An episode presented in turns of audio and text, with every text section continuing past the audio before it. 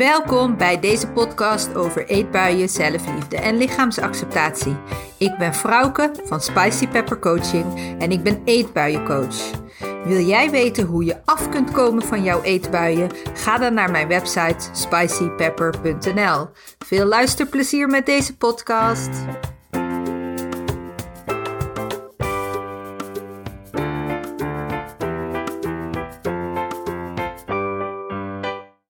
Hey hoi, superleuk dat je weer luistert naar deze nieuwe aflevering van mijn podcastshow.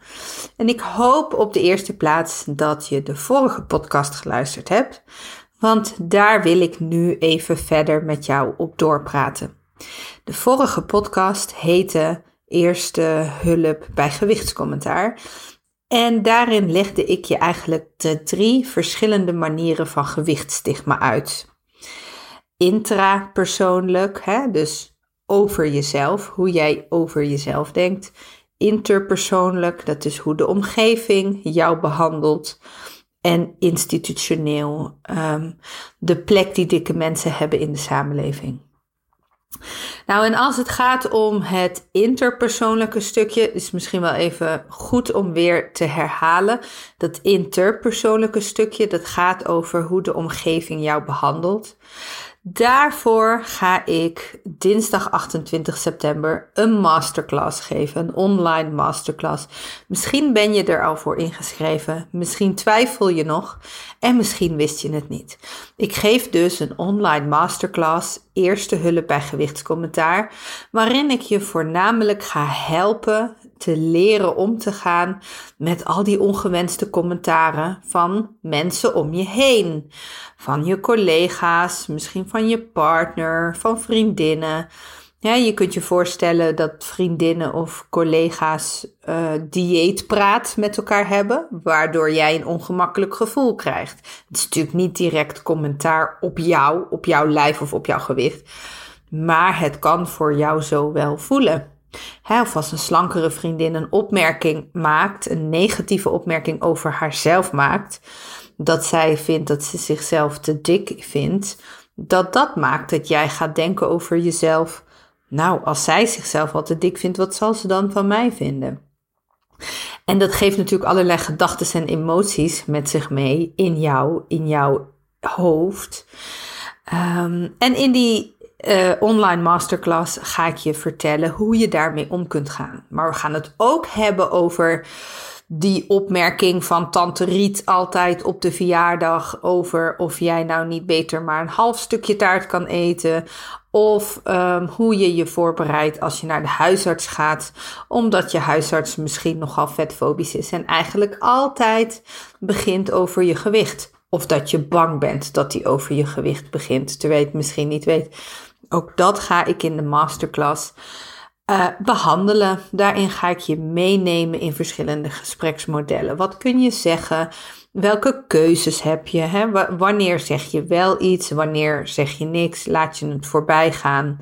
Nou goed, en als je dan die masterclass volgt, dan zul je merken ook dat je je een stukje zelfverzekerder kunt voelen over jezelf hè, ten opzichte van andere mensen. Maar goed, even genoeg uh, promotie weer hè, over de online masterclass.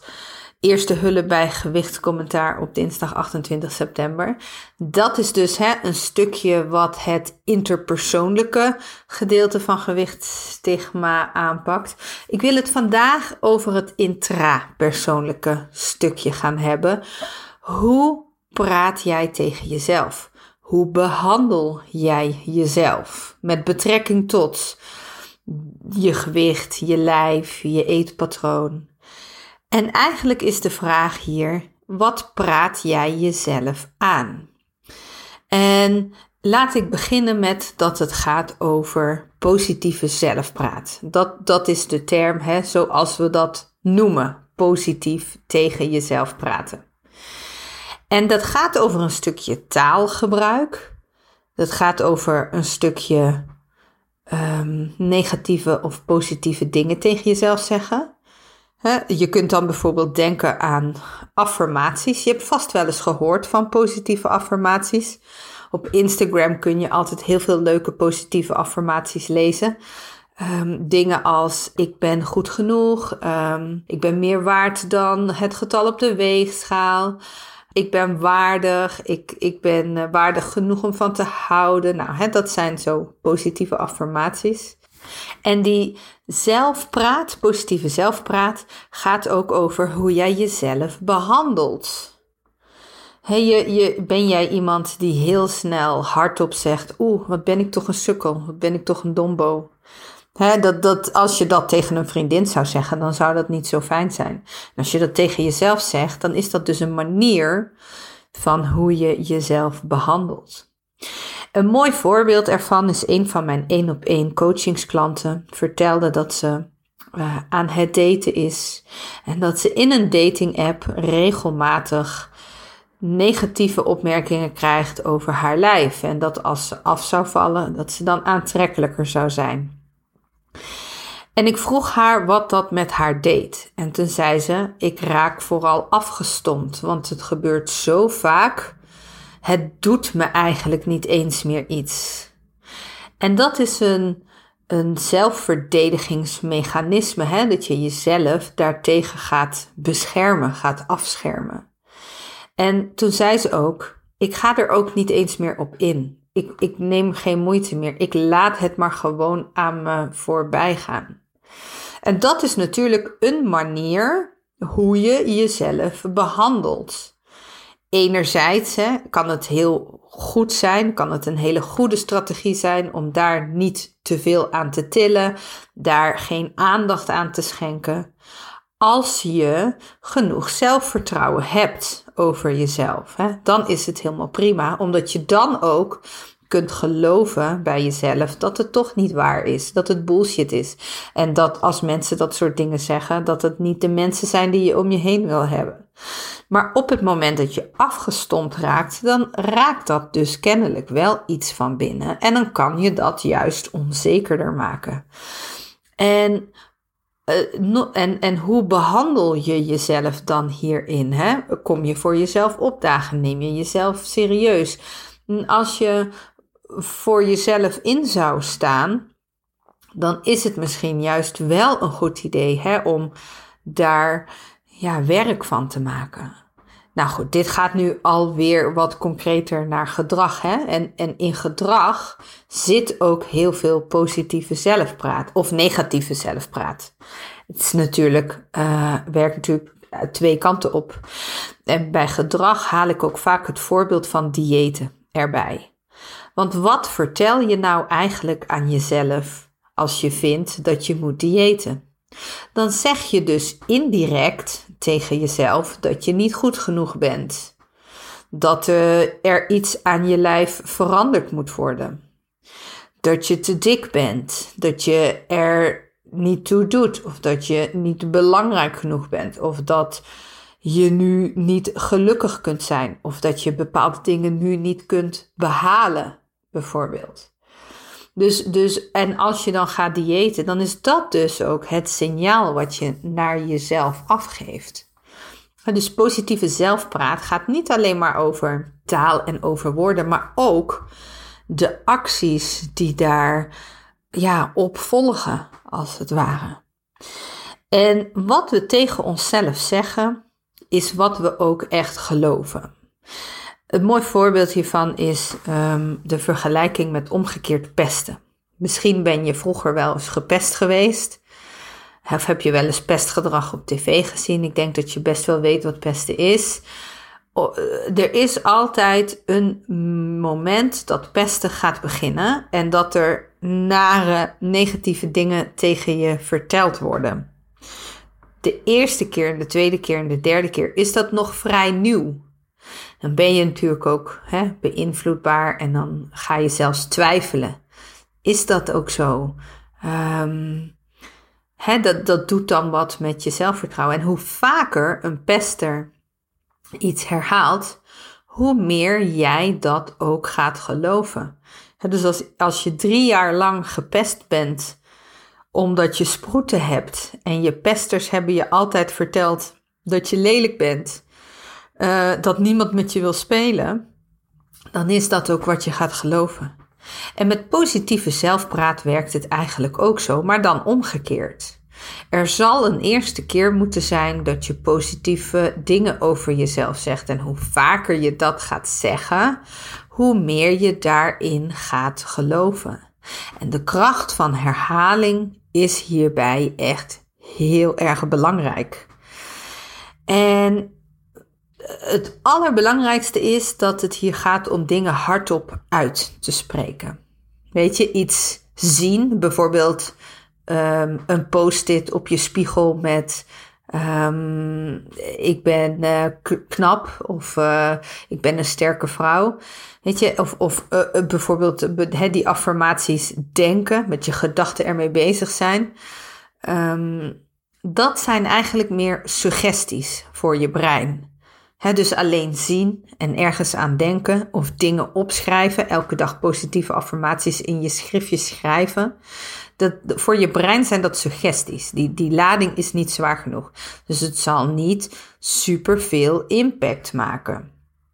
Natuurlijk is het heel waardevol hè, om briefjes op te hangen met, met positieve zelfpraat en leuke kaarten op je prikbord te hangen waar mooie affirmaties op staan die je ook echt voelt. Of uh, zo'n leuke uh, lightbox met, uh, met iets positiefs erop neer te zetten in je huis.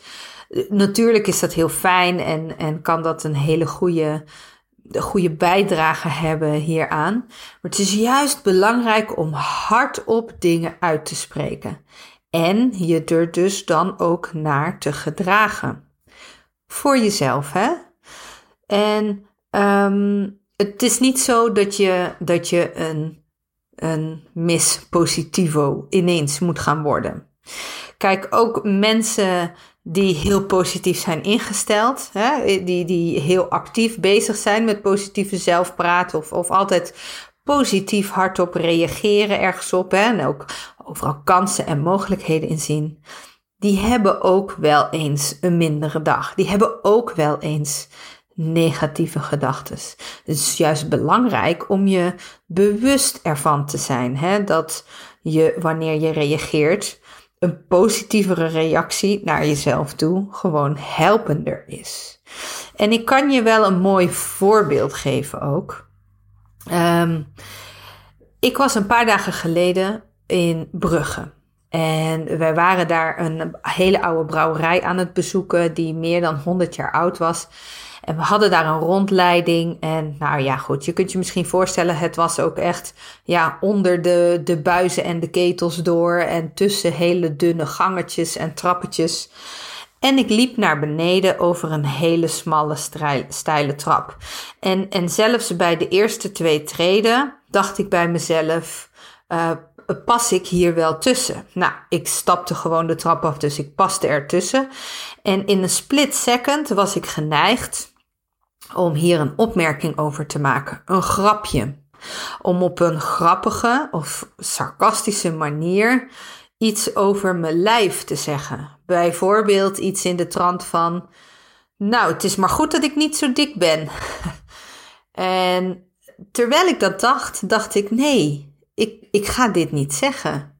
Het is natuurlijk gewoon enkel en alleen hè, een gedachte die zich in mijn hoofd uh, plaatsvond. En, en iedereen die erbij was, had er verder niks mee te maken. Want we waren gewoon allemaal heerlijk aan het genieten van die, van die superleuke, prachtige rondleiding.